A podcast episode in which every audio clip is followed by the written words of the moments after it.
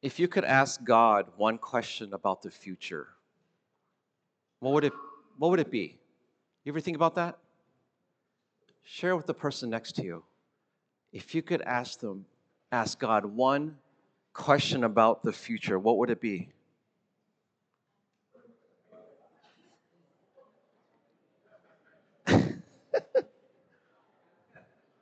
okay, okay. When I was younger, uh, it might have been who I was going to marry, but now I have that question answered. Um, now maybe it's uh, lottery ticket numbers or the stock market. I don't know, right? It's a fun question for us today, right? One question. How many of you guys like board games? Board games?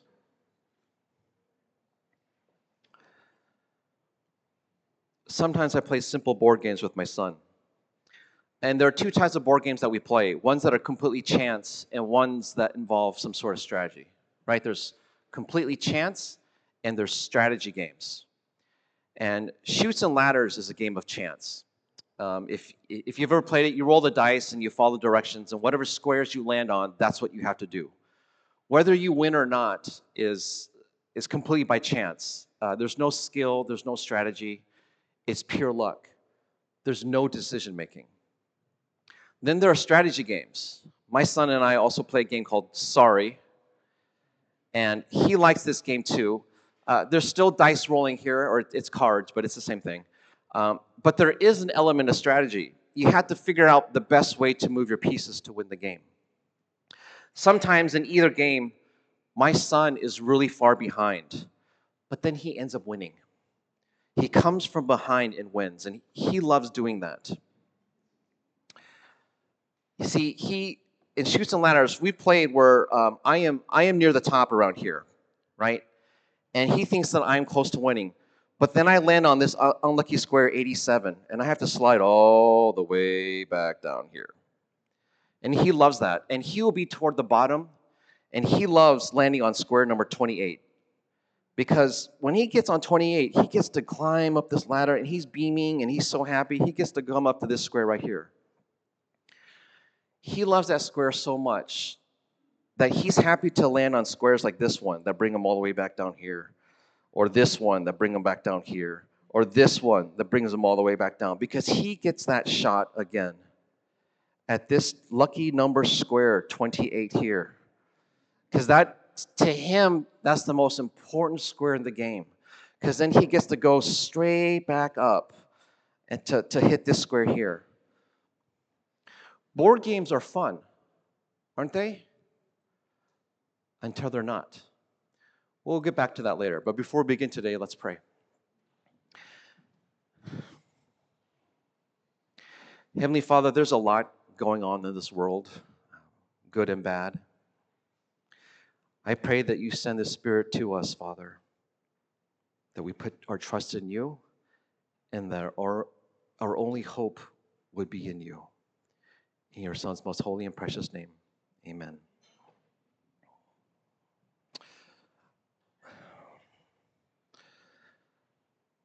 We are, we are continuing the book of Daniel, so that's Daniel chapter 7. We've done the first six uh, chapters already. But before we begin, I wanted to set us chronologically where we are at and give a little bit of uh, a recap. So in chapter 1, in uh, 605 BC, Babylon conquers Israel, right? And then Daniel and his friends are taken captive and they're forced to learn a new language, a new culture. They have to eat new foods, if you remember. And about three years later, King Nebuchadnezzar has a dream of a statue made of different materials. Do you remember different metals? And also in chapter 3, Shadrach, Meshach, and Abednego are saved from the fiery furnace, right? And then in chapter 4, it's, it's a busy year, okay? Uh, King Nebuchadnezzar has another dream. It's this time about a huge tree.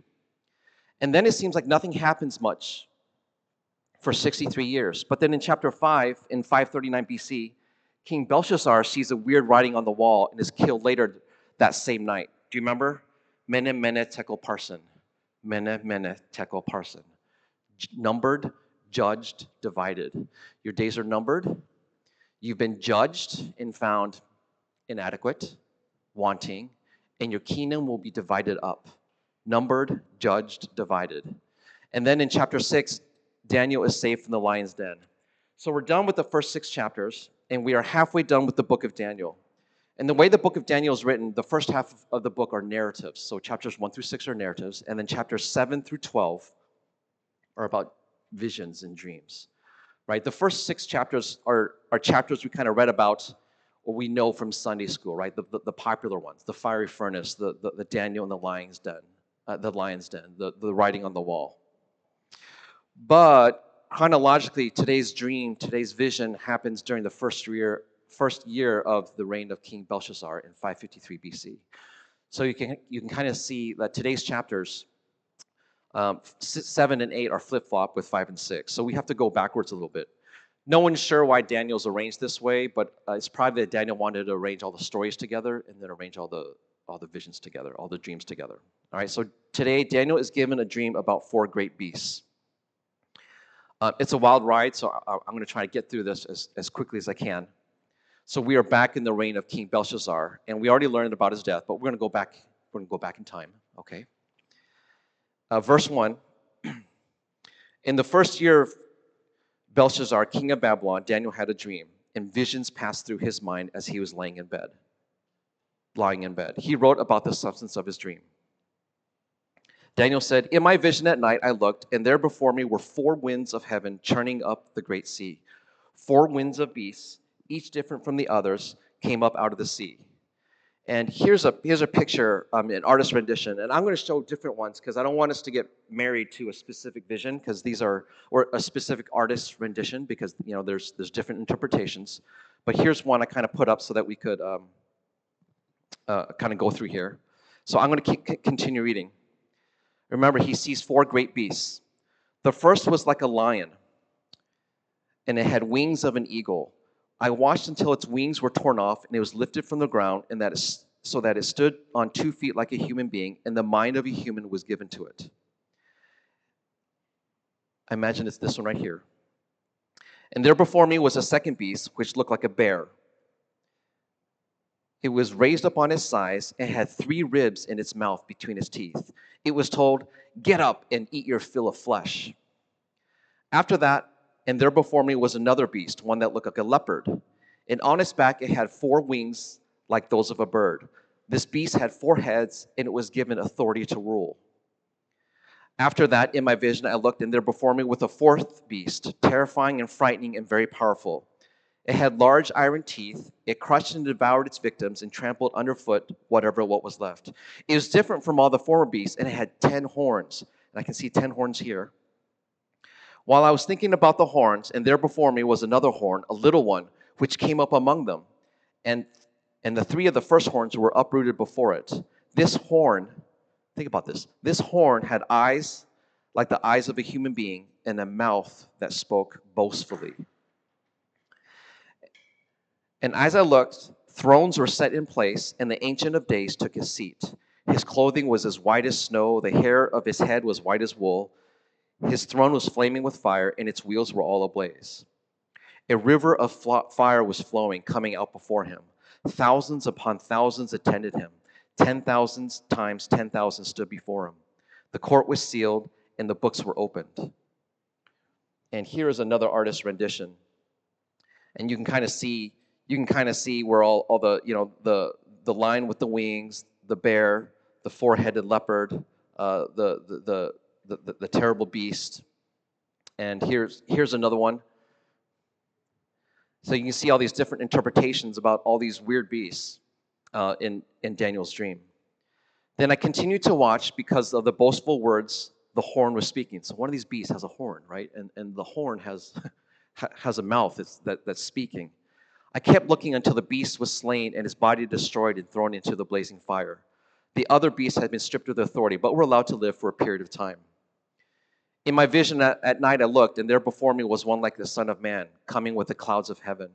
He approached the Ancient of Days and was led into his presence. He was given authority, glory, and sovereign power. All nations and people of, every language worshiped him.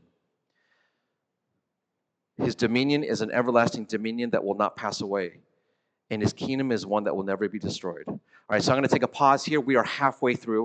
All right, so four terrible, terrible beasts come and wreak havoc upon the earth. They come and go, and then Jesus comes and he approaches the throne of God and he's given all authority. So now Daniel starts asking some questions. I, Daniel, was troubled in spirit, and the visions that passed through my mind disturbed me. I approached one of those standing there and asked him the meaning of all this. So he told me and gave the interpretation of these things. The four great beasts that you saw, right? The four great beasts are four kings that will rise up from the earth. But the holy people of the Most High God will receive the kingdom and will possess it forever. Yes, forever and ever. Then I wanted to know the meaning of the fourth beast, which was different from all the others and the most terrifying. With its iron teeth and bronze claws, the beast that was crushed and devoured its victims and trampled underfoot whatever was left. I also wanted to know about the ten horns on its head and about the other horn that came up, before which three of them fell, and the horn that looked more imposing than the others and that, high, that had eyes on its mouth and a mouth that spoke boastfully. As I watched, this horn was waging war against the holy people and defeating them.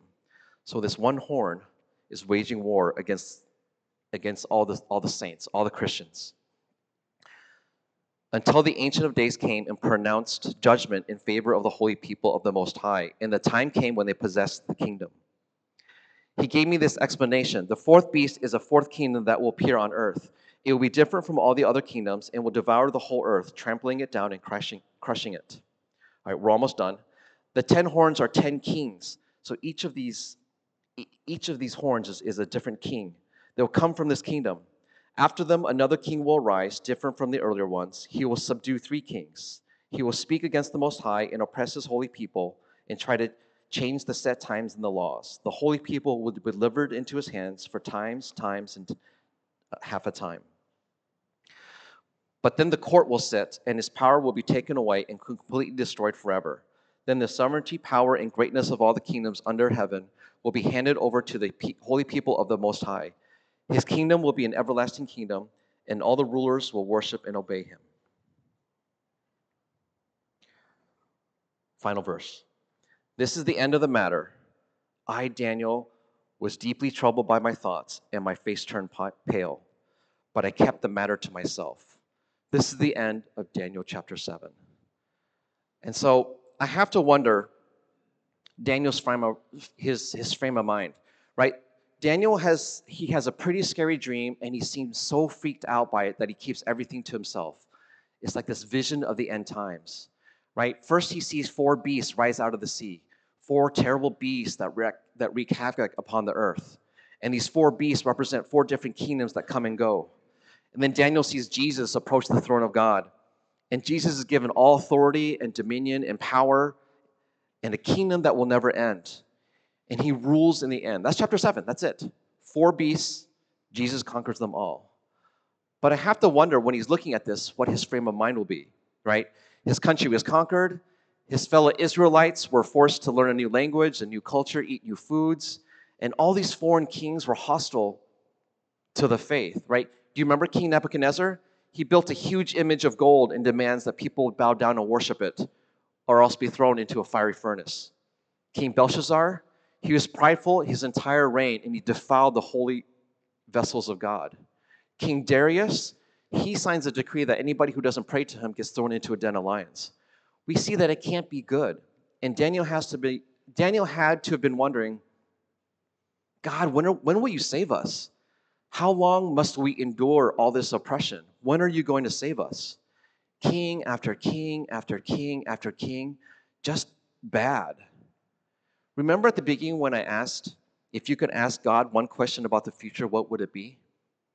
I think this would be Daniel's question When are you going to save us? When are you going to save us? Maybe you've thought the same thing these days. A lot of bad things going in the world right now. There's wars, there's injustices. God, when are you going to save us? When are you going to save your people?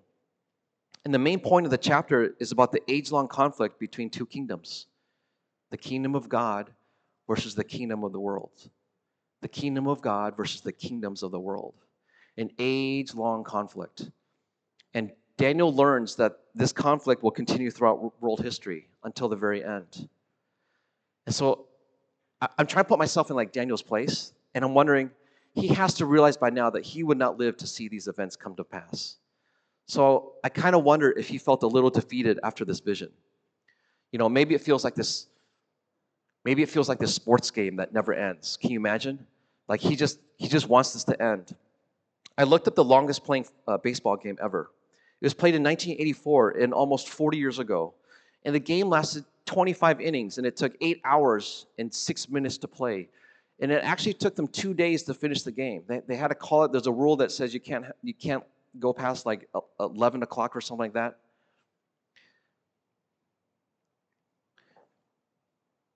In the unknown, when we don't know things, we humans, we want control.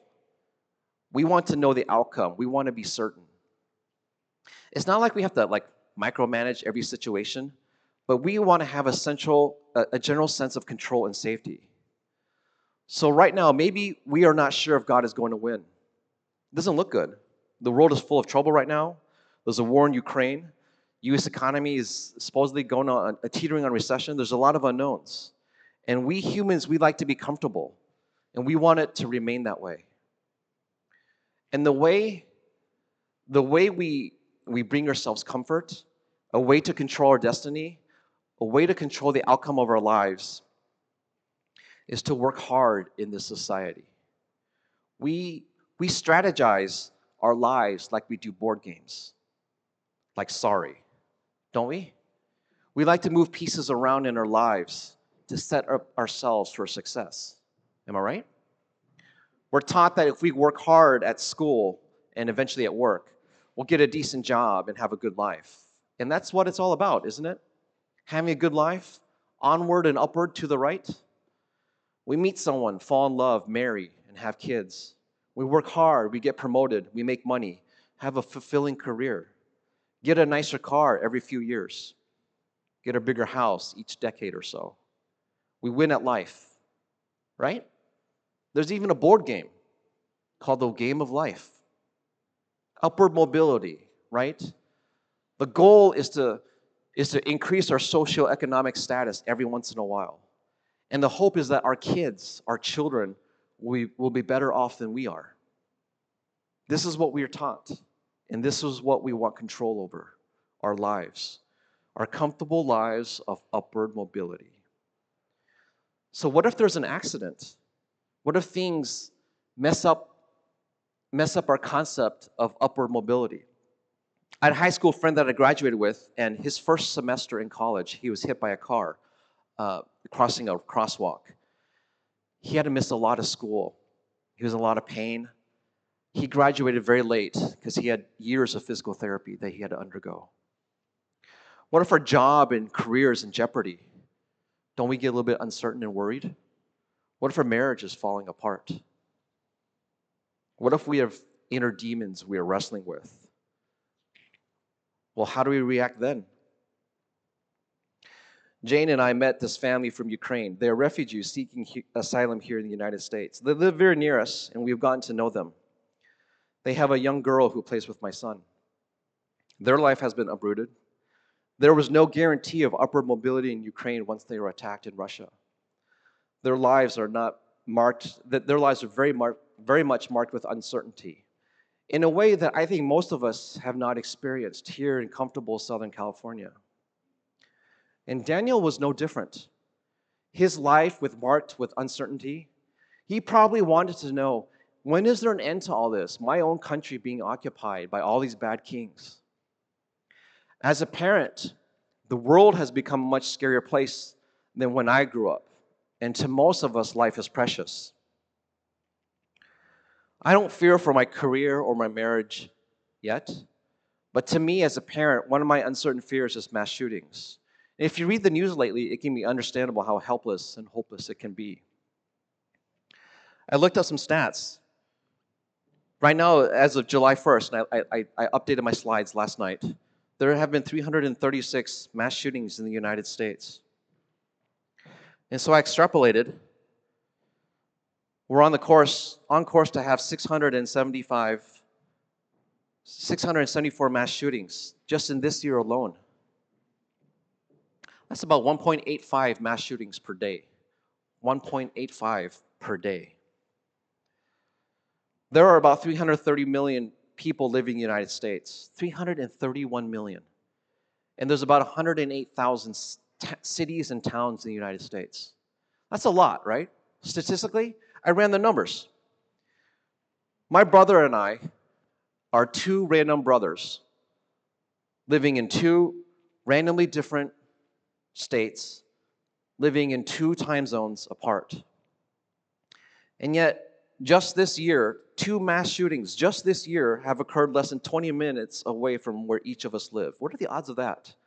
I live 17 minutes away from Monterey Park, where there was a mass shooting. And he lives 19 minutes away from Allen, Texas, where there was a mass shooting. You know, mass shootings are a total unknown, a total uncertainty, and a total lack of control. We have no idea what's going to happen, right? Jane and I briefly talked about homeschooling, not because of educational philosophy, but more to keep our son protected from school shootings. There were no school shootings when I, when I was growing up, there were no lockdowns. I've been a youth pastor in Southern California for about 15 years. I've lost count of the number of times Temple City High School or Arcadia High School has been on lockdown. And I always try to text the kids to see if, if they are okay. Thankfully, nothing serious has ever happened. In our daily lives, we have this semblance of control. And I think our lives float between the paradigms of Chutes and Ladders and sorry. Our lives float in between the random chance and strategy. There are some things that are completely by chance, like Chutes and Ladders, at least to us, uh, like traffic, right? You never know what traffic will be in Southern California, am I right? All right, so that's, that's, that's chance. And then I think there are some things that we can control to a certain extent, like the game of sorry. Like re- restaurants we eat at, or what friends we sit at with at lunch, the homework we do, the grades we get, the college we go to, the job we work at. We can control some of these things to an extent. We want control and assurance. We don't like fear and uncertainty. Daniel probably feels like he has no control. It's all uncertainty. You know, Mike, Mike and I talk every week. You know, we're the only two members on staff here. Uh, we have a we, we have a weekly meeting every every Tuesday morning. I remember asking him how they were doing when there was a health issue in the family. You know how he responded? Something to the effect of, We've been through this for so long now that we just trust God will see us through this. Can we say that about our own lives? Can we say right now, if there's something that happens in our lives, that we will trust God to just see us through our trials? I, uh, I, you know, I play a lot of board games with my son. I argue that games of strategy are more enjoyable or rewarding or fulfilling than games of pure chance. What if in this game there was a card that lets you win, like a like an insta win mechanic, right? What if you had this card when you played it, man, you would just automatically go to this this amazing square and you'd win this square number 100, right? Or in sorry, what if you played a card that you know you automatically go from one of these start squares, you go all the way around and you go to home? Wouldn't that be amazing? Wouldn't it be amazing if there was like a real life win card, and then whenever you played it, well, what would it be for you? Maybe, maybe for the younger crowd, it's good grades. Play the card and boom, you check PowerSchool and you just have straight A's. Maybe you're looking at college, you play the card and boom, UCLA acceptance letter or, or USC. Maybe you want a romantic relationship, boom, play the card, meet the person of your dreams in a wedding the next day. Maybe you want a job, Boom, you play the card. Well paying career. Maybe you want money. Play the card. Boom, you have, you have money in your account. No more uncertainty. Today's vision, which I think is scary, you got the four beasts and the scary, the jaws and the weird horns that can talk, and it's it's meant to bring comfort. It's God's win card being played on the entirety of human history no matter how bad it looks. Just like when my son is behind in a game, but it's like God landing on square number 28, and he gets to go all the way up. He comes from behind and wins. In Daniel's word of uncertainty, right, his, his country's been taken captive, he's got kings with random oppressive laws. Today's vision is meant to bring comfort. So it's, it's saying, like, yeah, things may look bad, but in the end, God will prevail, God wins no matter, no matter how bad it looks, and it will look bad, God wins. Yeah, four beasts rising out of the earth, four kingdoms wreaking havoc. It's okay. God wins. You're behind in a board game, don't worry, you win. In the vision, these scary kingdoms come up after one another, devouring, laying waste to the earth, but the kingdom of God prevails in the end. So, what about you? Maybe you're worried about something today. Maybe you're anxious about something today. There's probably something in your life that you're not sure about right now. I've kind of listed mine, I've got more. You're not sure the outcome and it worries you. Is my health going to be okay? I've been there. How many surgeries will I need? How long will I be in pain? Is my job secure? Where's my next paycheck coming from? Some of us, is my marriage going to last? Or will I ever find somebody to marry? Will my kids be okay? Why don't, why don't they ever listen to me? Why do my kids talk back so much to me? But then on the other hand, will my kids make it? Upward and to the right. Right? Are my grades okay? Are my parents going to get mad at me? Does he or she like me? What college will I go to? When will my parents stop fighting? Is my family going to fall apart? Why am I thinking of hurting myself, cutting myself? If you're thinking any of these things, I hear you. And I have my own worries. And some of these, I've talked to the youth group, I've, I've had some of these intrusive thoughts. I have my own insecurities. So I want to talk about two takeaways from today's passage. And the first one is that evil is real. Just read the news headlines. And I think I think we get comfortable here in Southern California, but evil is real. Uh, real. We can't be naive about the reality of evil. It exists everywhere in the world. And we can't be naive about the strength of evil. It is powerful. And in the meantime, it can and it will overcome God's righteous people. The world is not fair. The world is not fair. God wins in the end, but that doesn't mean evil is weak. Evil is strong. And we can't be naive about the longevity of evil. This is not a single issue or a single war or a single country that is won like maybe Daniel was hoping for. Like just, just beat the Babylonians and the Persians and the Medes and, and, and we'll be done. There's no, it's not a quick end to all the suffering. This will be an age-long conflict. It was true, it was true of Daniel's time. And look, it's a it's it's thousands of years later, and it's still true now. Evil is real, evil is strong, and evil will be long lasting. We may see nations come and go like Daniel did. I hung out with Bernice at Union Rescue Mission a couple weekends ago.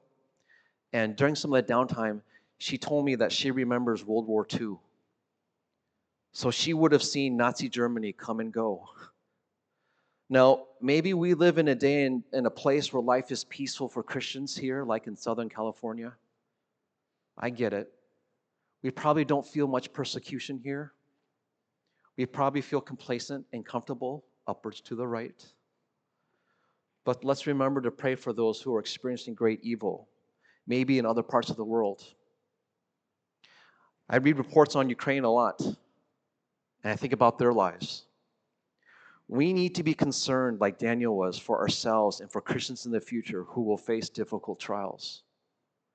Evil is real, evil is strong, and evil is long lasting. We have to understand that the kingdom of God is a kingdom of suffering. The forces of evil won't win ultimately, but they will do everything they can in the meantime to overcome Christians. And suffering of one kind or another is basic to being a Christian. If we are Christians, we are believer. If we are believers, then indeed we share in his sufferings in order that we may also share in his glory. So the first thing is that, that we can take away is that evil is real, is, is real. And lastly, Uh, second thing, uh, we have to keep our eyes on Jesus. Our hope is in God. I urge all of us to put our hope into God. And I talked earlier about upward mobility, upward to the right, using our talent, uh, abilities and talents. This is not to say that you don't need to do homework or work hard or try in life, okay? We have a biblical responsibility to take care of our families and each other, so please do well in your, in your careers, in your lives. Try to make good life decisions with the talents and abilities that God gave you. But it's where we put our hope in uncertain times. Our hope is not in ourselves. Our hope is not in our grades. Our hope is not in our bank accounts or, or, or our earthly abilities or our earthly possessions. Our hope is in none of that. Our hope is not in our nation or any nation. Our hope is not in any centers of world power. Ultimate power is not in Washington, D.C., or London, or Beijing, or Moscow. Ultimate power lies in the hands of God. And I, I think we need to understand that. And that should bring us comfort. God is sovereign over all. We have to look beyond we have to look beyond the current terrible events of history beyond to the throne of God. And when we don't understand the events of the world, when we don't get why there's so much suffering, either in our own lives or on a mass human humankind scale, we have to look to God. We have that assurance that He reigns. He's, he is in control, even in uncertain times, from our personal lives to, to, to globally. Our goal is not to build the kingdoms of the world, to build the nations of the world.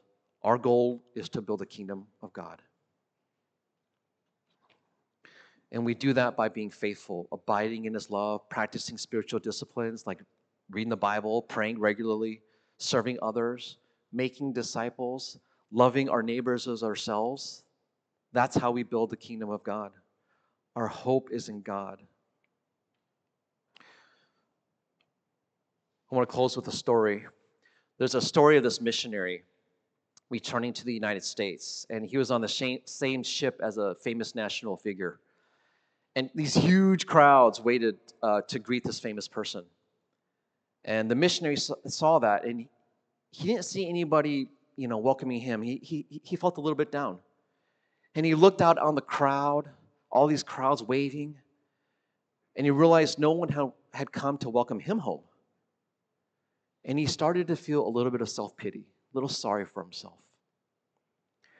But then he started to realize the clear truth as if someone spoke to him from heaven Do not be discouraged, for you are not yet home. Do not be discouraged, for you, ha- you have not yet reached home. Our hope is in God. And in the midst of all these issues in the world today, our hope is in God. We are not yet home today. And I got to think that that was a new perspective for Daniel, too. You are not home yet, Daniel. Even though you long for Israel to be free from her enemies, you're not home yet.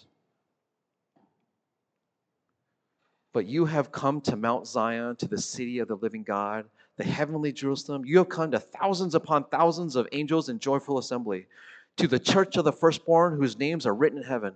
This is our home. You have come to God, the judge of all, to the spirits of the righteous made perfect, to Jesus, the mediator of a new covenant. This is home to us. In the world today, it looks like we're about to lose. And as Christians, things might look pretty bad, pretty bleak. And they do. Just like if you're behind in a board game. But then you hit that lucky square number 28. And then God wins because he has ultimate authority and power. Today's vision is a reminder that God is in control of history and the ultimate destiny of the world. The world ends when God says it ends, not earlier, not any sooner, not any later. God is sovereign over all, He is supreme. No matter what happens in the world, God is working all things together for the good of those who love Him. He's working all things together for the good of those who love Him. It didn't start this way. We are all sinners and fall short of God's standard. That's it. We're all sinners. We're all born into sin, and we all fall short of His standard, His glory. And the just punishment for that is eternal separation. He's that holy, that perfect, that he cannot stand. He cannot be in the presence of our sin. And so the just punishment for our sins is eternal separation from God. We call that hell. But God paid that price for us. He sent his son to die on the cross for us, that whoever believes in him shall not perish but have everlasting life. So let us continue to love and serve one another. Let us continue to build his kingdom. Let us put our hope, our only hope, in the living God. Let's pray.